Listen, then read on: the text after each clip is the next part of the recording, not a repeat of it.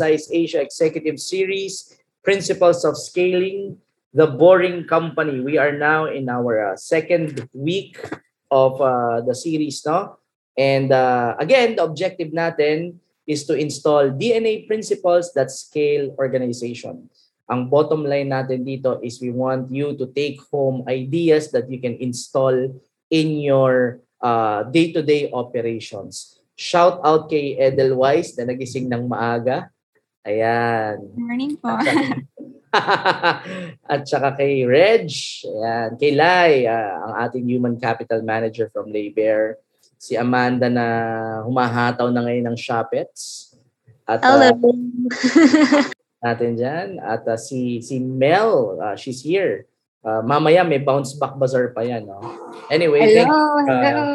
Yeah, thank you for joining us. Sige, uh, a few announcements lang before we proceed to our uh, session. Um, we are in the multiplier month at uh, this is our series. Last week, we are in the second installment of our um, series and uh, last week we talked about the impact engine for those who were able to attend. Ang pinag-usapan natin last week is that how you view things dictate how you behave towards them. And with that, how you see business will dictate how you operate your business. Now, if you see your business as a money-making machine, then we tend to treat our employees as mere tools that will uh, help uh, run the organization or the machine. But if we see our business as an engine for impact, then we will begin to see that we are merely stewards of uh, careers, of our families, of our employees or associates, and thus we can use our business as an as an engine to impact the immediate community and eventually as it trickles down the world no? So that's the week one. Week two we'll talk about the boring company. Ano bang ibig sabihin nito? Mamaya we'll uh, break it down. And then next week we'll talk about the ecosystem play. Yes uh 24 meron tayong session. Ganun tayo ka dedicated in a providing insights. No? So if you're available on uh, next Friday at 10 a.m., please join us. We'll talk about ecosystem play. And last but not the least, on uh, week four, we'll talk about the Project J. So yan ang announcement natin. Another one right now, that's why some of the people are not here. It's happening, Bounce Back Bazaar. You can win a MacBook Pro, no? Uh, just register and follow the missions uh, it's happening right now. After neto, talo naman ako doon sa kabilang meeting natin. Yan. So, for to register, just go to Bounce Back Network um, page. Nandun yung link. Click that, register, and then you will be provided with the missions and get a chance to win MacBook Pro, MacBook Pro 13. Yan, ito yung mga sponsor natin. All right. Enough about that. Let's go now to the topics. We're going to talk about systems thinking, And then we'll talk about the other side of boring. We'll do a case study. I, I love this company. And last but not the least, we'll get practical. So, ready na ba kayo? Please type ready na me if you are ready. Ayan. Hindi ako invited last week. May, may, may galit. May galit siya. Ayan. Ready na me. Salamat kay uh, Sir Keril.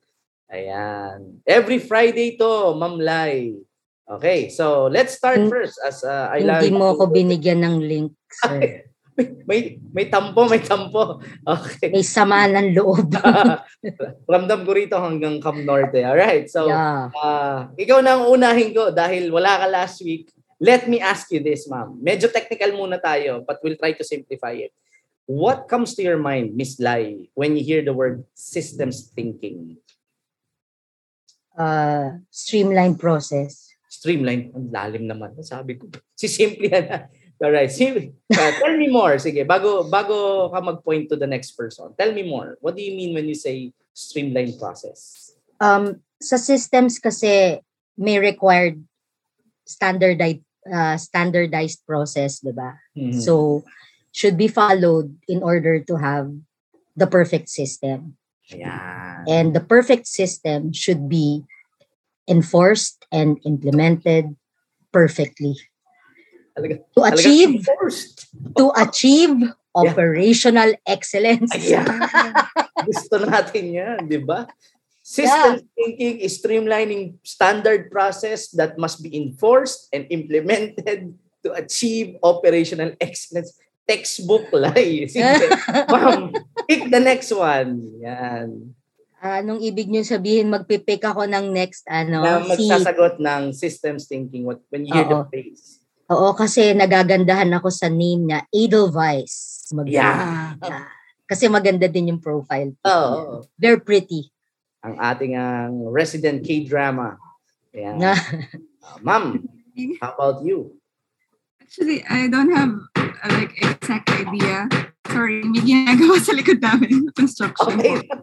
Pero okay. I think parang how individuals, parang on my own thinking, how individuals yeah. can work in different teams. Okay. Sure. Hmm. All right. Individuals working in, uh, with different teams. Sige. Pick the last one, ma'am. Um, Si Miss Chris po, ano Nuevo. Yeah. Chris naman sala ng lahat. Go, ma'am. okay. Systems thinking, um, parang ano, um, when you think about system kasi parang it's united, united. Uh, I'm not really familiar with this terminology, but I think it's like there's unity in it. So when you say systems thinking, it's like um, united, parang same ang hirap i-explain ito, sir pa.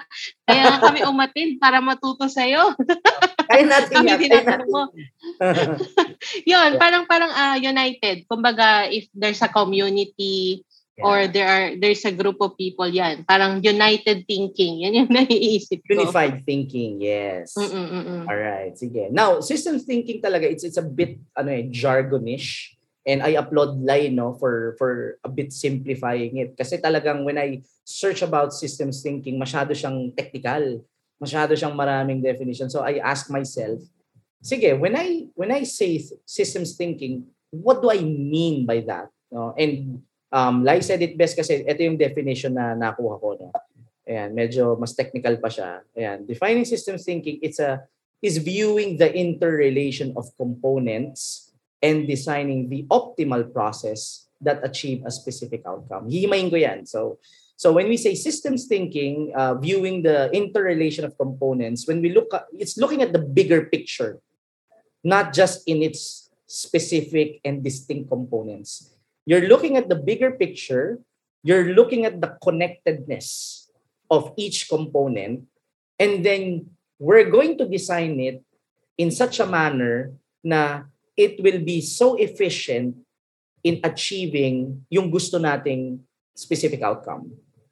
Case in point is like this eh, when you look at the business, you look at it not just as my department, HR, branding, operations, finance, but you look at it from a bigger picture and how they're connected.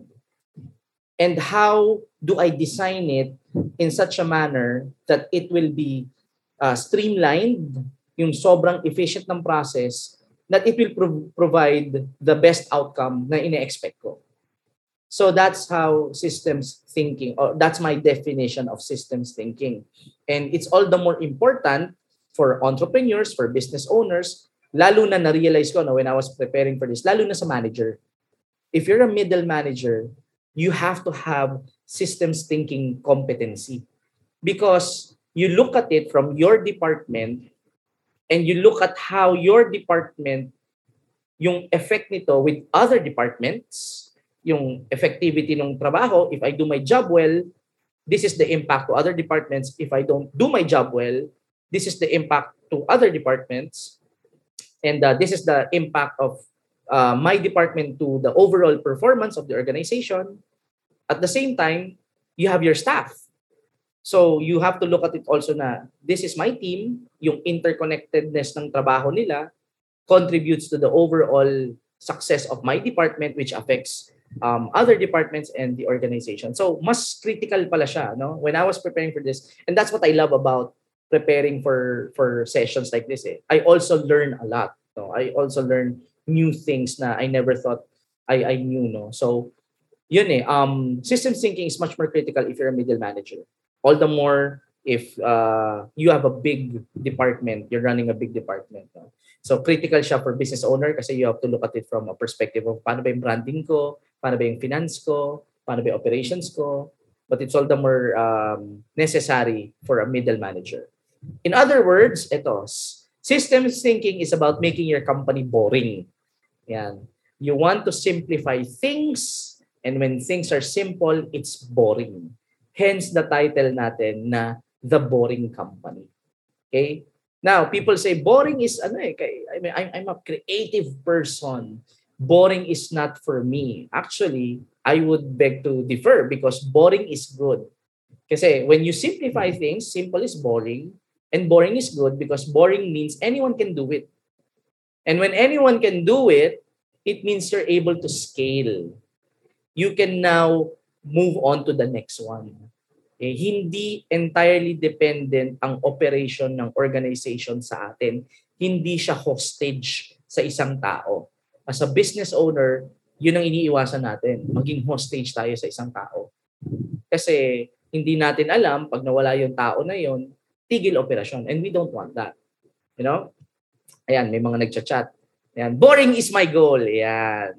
So simple is boring and boring is good. Now, let's let's contrast this to better appreciate it, no?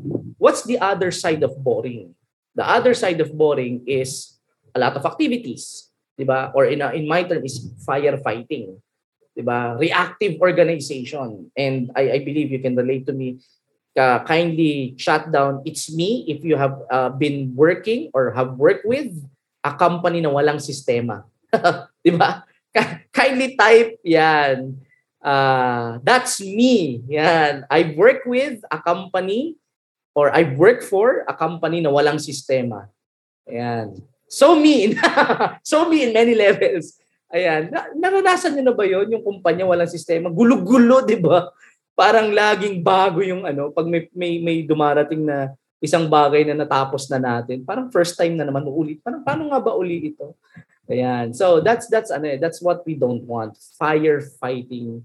Hindi ayan, hindi sila sila pala relate. Ayan.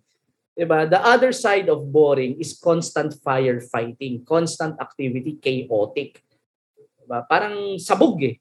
So laging asan ba yung ganito? Ewan ko. Ayan. Sino bang gagawa nito? Hindi natin alam. Akala ko ginawa mo na 'yun. Akala ko ikaw yung cover may cover nito. No, we don't know who does what by when.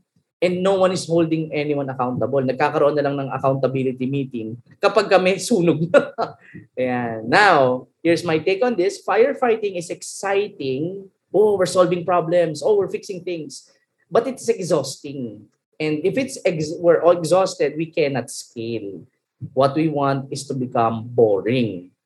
You know, um, uh, I I I I was working with with uh, uh, someone no na ito parang okay lang maging ang sabi ko sa kanya, okay I was introducing the concept of boring. And sabi ko, okay lang maging chaotic or firefighting if you're a startup and for the first few months. Pero kung three years na, di ba? Two years, three years na. One year actually. One year na, medyo wala pa rin tayong sistema. May problema na yon. You know, we're scaling too fast. 'Di ba? And uh, when we're scaling too fast, I was sharing this to someone uh, a while ago. Sabi ko, most startups or most businesses die not out of starvation, hindi dahil walang kliyente, but because of indigestion. Sa sobrang dami ng kinuha, masyadong nag-expand mabilis, nabulunan, you know. And how it works, let me break it down. How it works is, for example, a person or an entrepreneur experiences success medyo nagkakaroon ng ano, nagkakaroon ng overreaching. So, ang tawag doon ni Jim Collins is hubris, born of success. Nagkakaroon ng overconfidence, nag-overshoot. 'Di ba? O kaya ko lang i-manage tatlo. Hindi. Kita mo proven no, successful na tayo sa tatlo. Let's shoot for five. You get five clients that's overreaching, for example, ah, in your capacity. Now, you're spread too thin. When you're spread too thin, you take care of one, nawawala ng ano, nawawala ng quality of work kasi you can focus na eh. Magrereklamo ngayon yung isa. Pag nagreklamo yung isa, dahil napapabayaan yung isa, magrereklamo rin hanggang sa magrereklamuhan na yan. Ayan. And then that's where it goes downhill uh, afterwards. So far, so good. Okay pa naman ang audio ko. Ayan, medyo malakas ng ulan dito eh. Okay, so moving on. Ayan. Let me share a book I read. I strongly, no, I demand all of you to read this. One of the best books, if not the best books I've read when it comes to organizational design, Humanocracy, Creating Organizations as Amazing as the People Inside Them, written by Gary Hamel. Gary Hamel is not well known in the masses, but he is the original person. He is uh, named by Fortune magazine as the number one thinker in business strategy. Yan. He is the original CEO whisperer. He's the guy whispering in CEOs' ears about corporate strategy.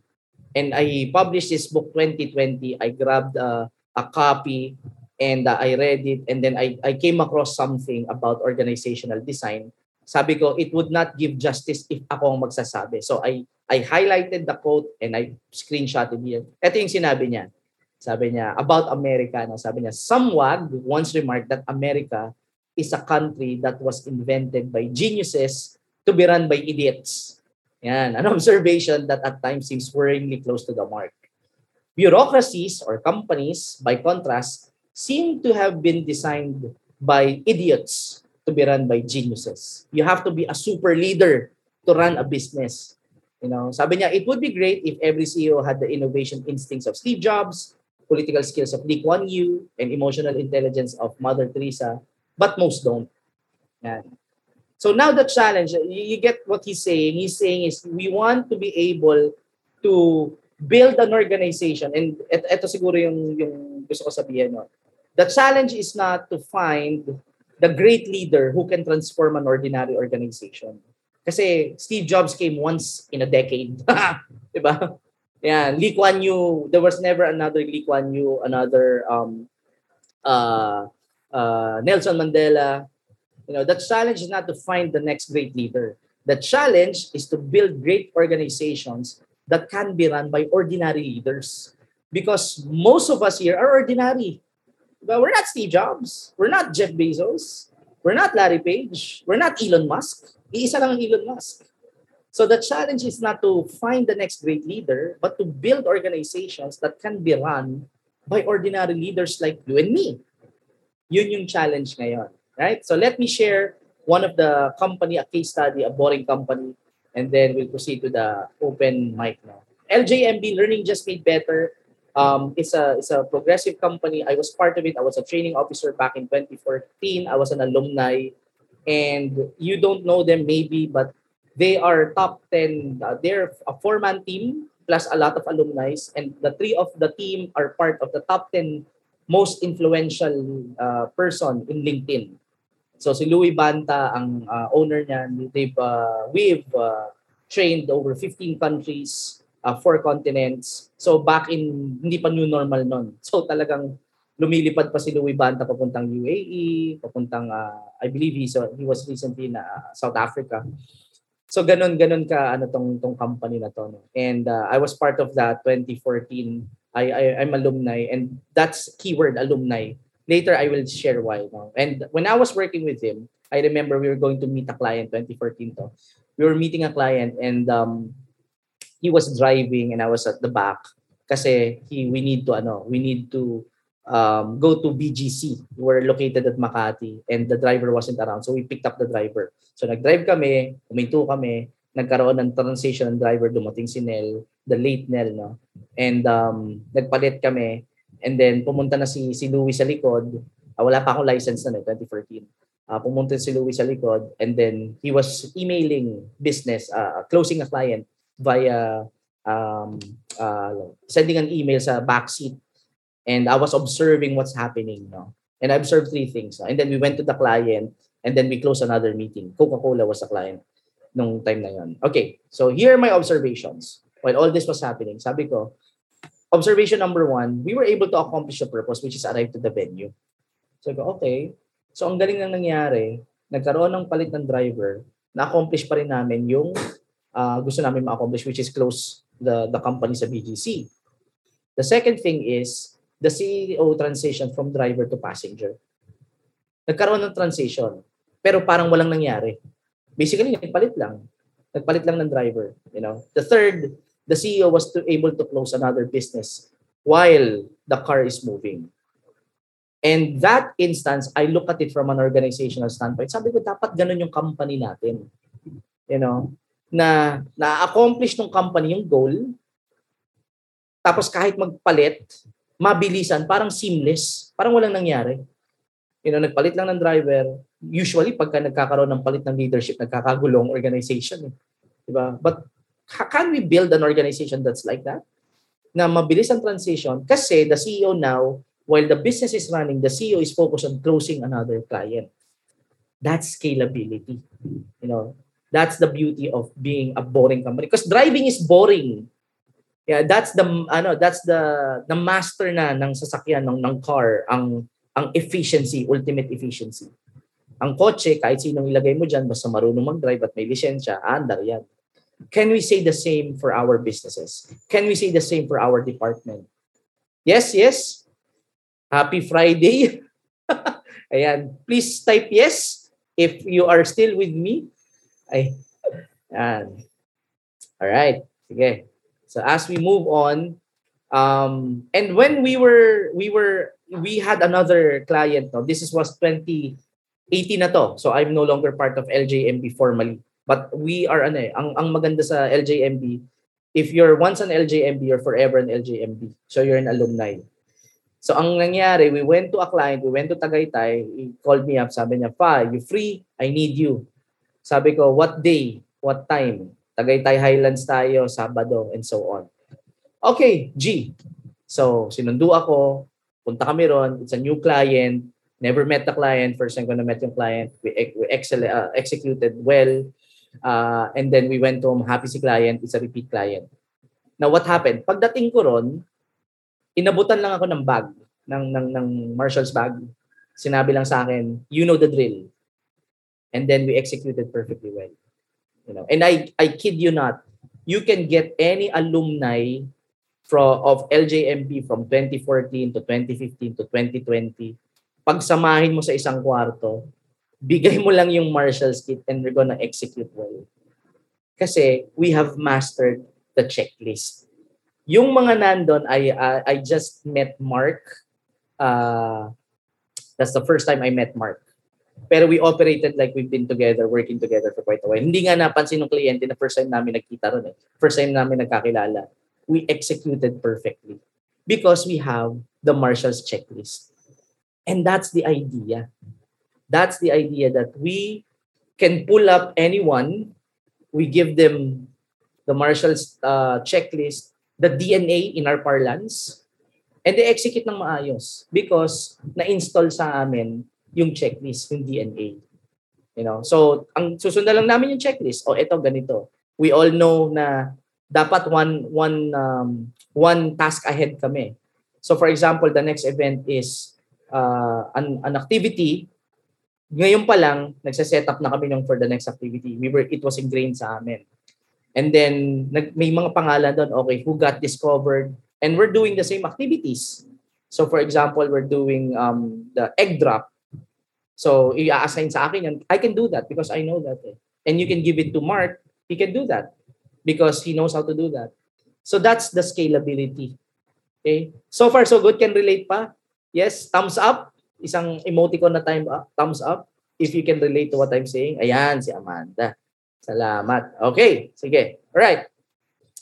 So, uh, the boring companies like a rice cooker, gustong gusto ko tong illustration na to, di ba? Bakit rice cooker?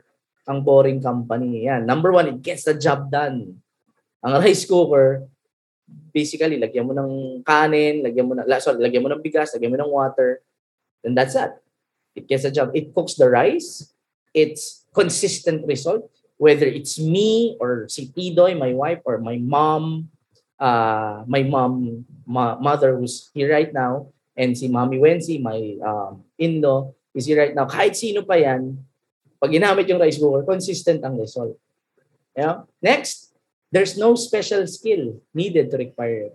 So long as you know how to do the basics, you can operate the rice cooker. Anyone can cook the rice because of the rice cooker. Diba? Kasi no skills required, no special skills required. Eh. And it requires minimal effort. Just put rice, put water, itapat ko lang doon, pindot, that's that. That's the company we want to build.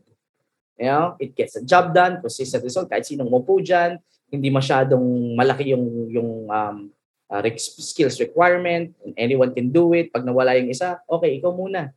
Take over. You know, minimal effort and so on, right?